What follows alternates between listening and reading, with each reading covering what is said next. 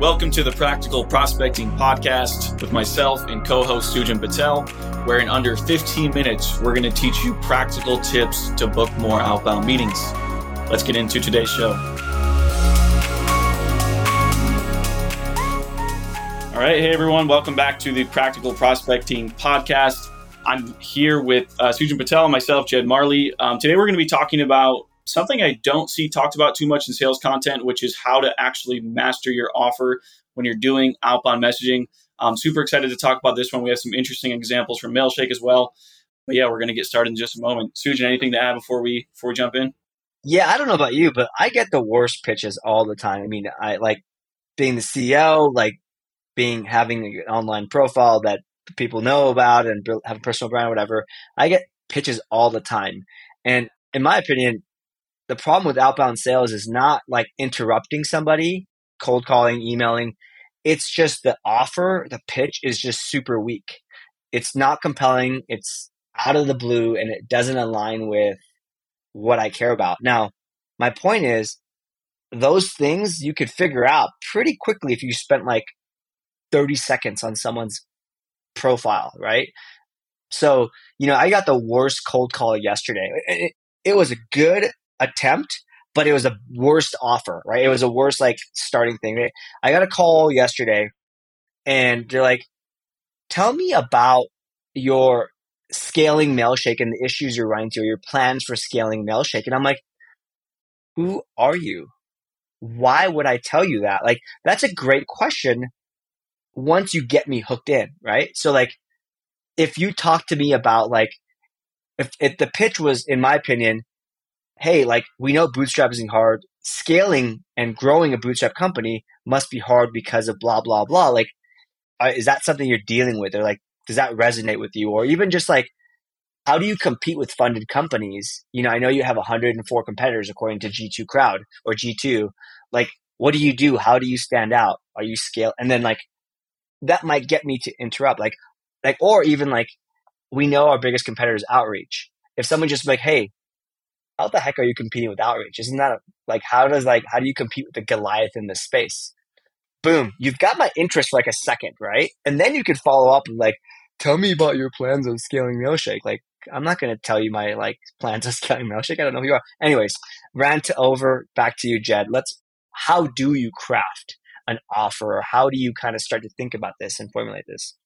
Yeah, I think you get a, gave a really good example because the first part is coming in with a hypothesis, right? So if you're making a cold call or you're sending a cold email, the only goal of like your opener in the cold call or that first sentence in a cold email is to build enough trust to have an additional 30 seconds, right? And you don't do that by just coming in asking a super open-ended question. It's coming in by having an hypothesis. So, like to your point, you just gave a bunch of examples, Sujan, but they could have called you and said, maybe another example is like, hey, you know, I see you launched a podcast a few months ago. You guys are doing a lot of brand awareness on LinkedIn. Um, how has that been going? Have you run into any issues scaling?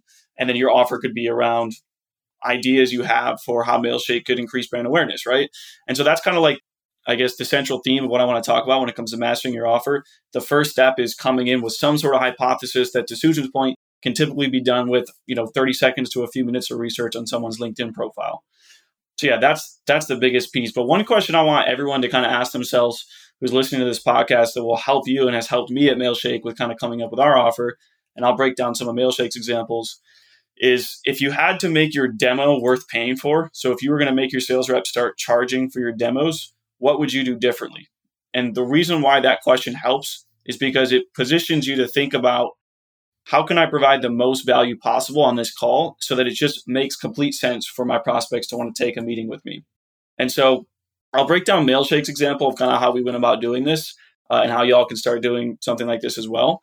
And it kind of started with us looking at the market of, like Sujan said, 104 competitors, whatever it is, and uh, trying to find our clear differentiator and uh, something that is not vague, uh, which, like, you know, user friendliness can be subjective and things that nature, but we basically realized that Mailshake offers the best features around deliverability, and deliverability is a huge problem in the space right now. And so, taking that question of how do we make our demos worth paying for, instead of saying, "Hey, do you want to jump on a call?"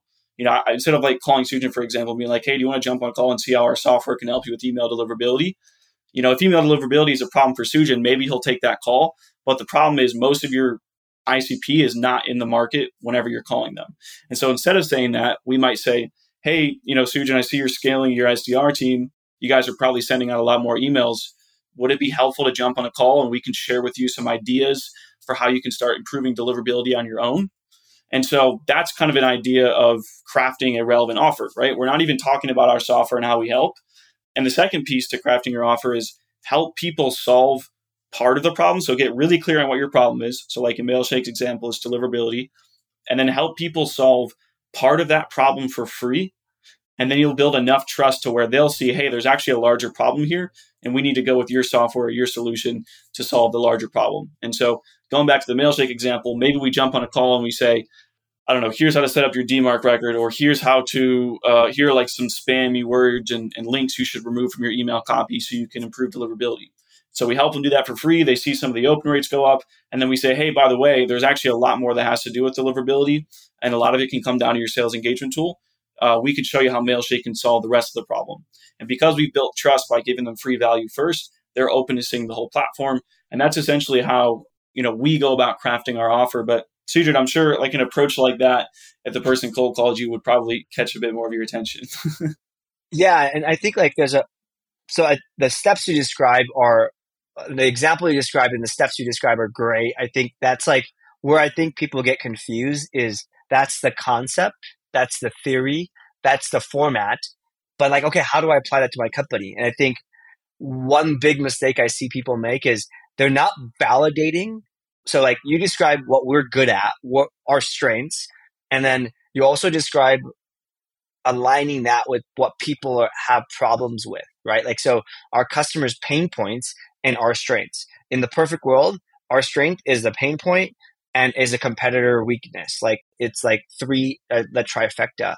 But how do you know this is going to work, right? So I think that's one, do like putting in the reps to make the cold calls. I think folks automatically like they go hire five SDRs and then try to scale when they don't know the messaging is going to hit.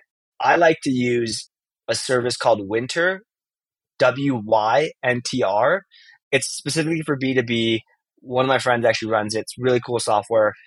Effectively, you could do this for cold emails, your messaging, your website copy, but they get whatever you write, they get that in front of your ICP and they can give you feedback on that, right? So, like, one of the things for the longest time, our value prop at Mailshake was that we're just easier to use.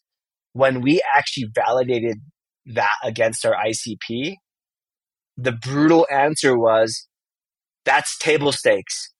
I don't care, right? But then if you talk to our customers, they do care once they get in there. But so it's an area we're strong in, but it's not a pain point customers are dealing with, right? And so if you reverse it, you ask your ICP, what are the problems you're facing? So I'd say like start with like problems your ICP is facing then think about where you can be strong. And again, your product doesn't have to be strong in it, your offer does, right? So, like, for example, you talk about deliverability. We just happen to have a product that's good at that.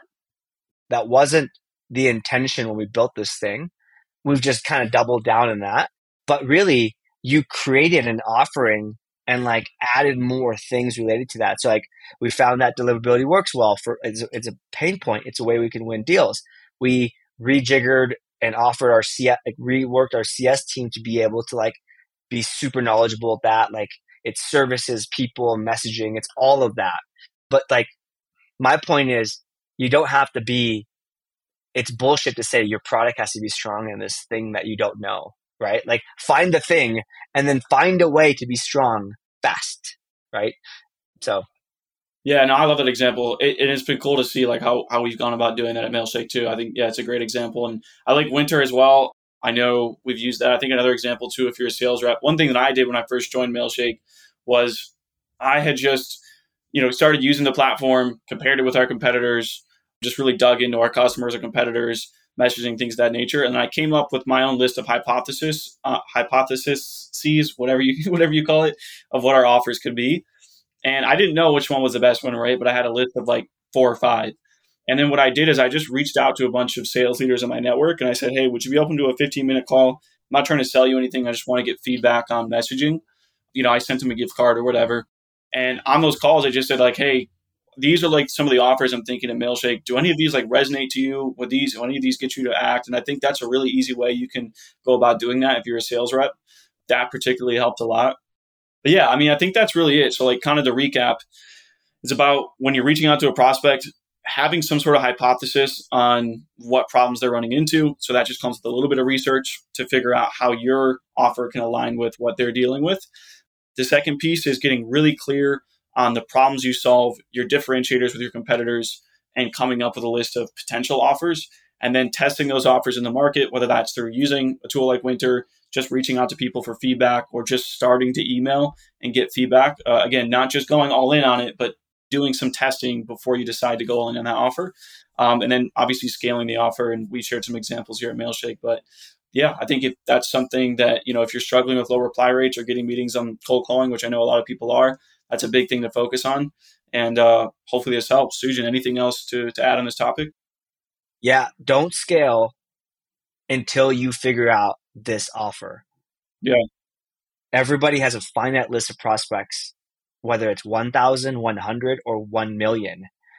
Like, I, and then the other thing is like, I take a lot of this from like when I, when I start thinking about marketing and building, doing like recruiting folks for our podcast or video interviews and stuff. Don't start with the A list. Don't start with the best prospects. Start with the B minus C list. See if that resonates. So, so you could literally test this, validate with your ICP.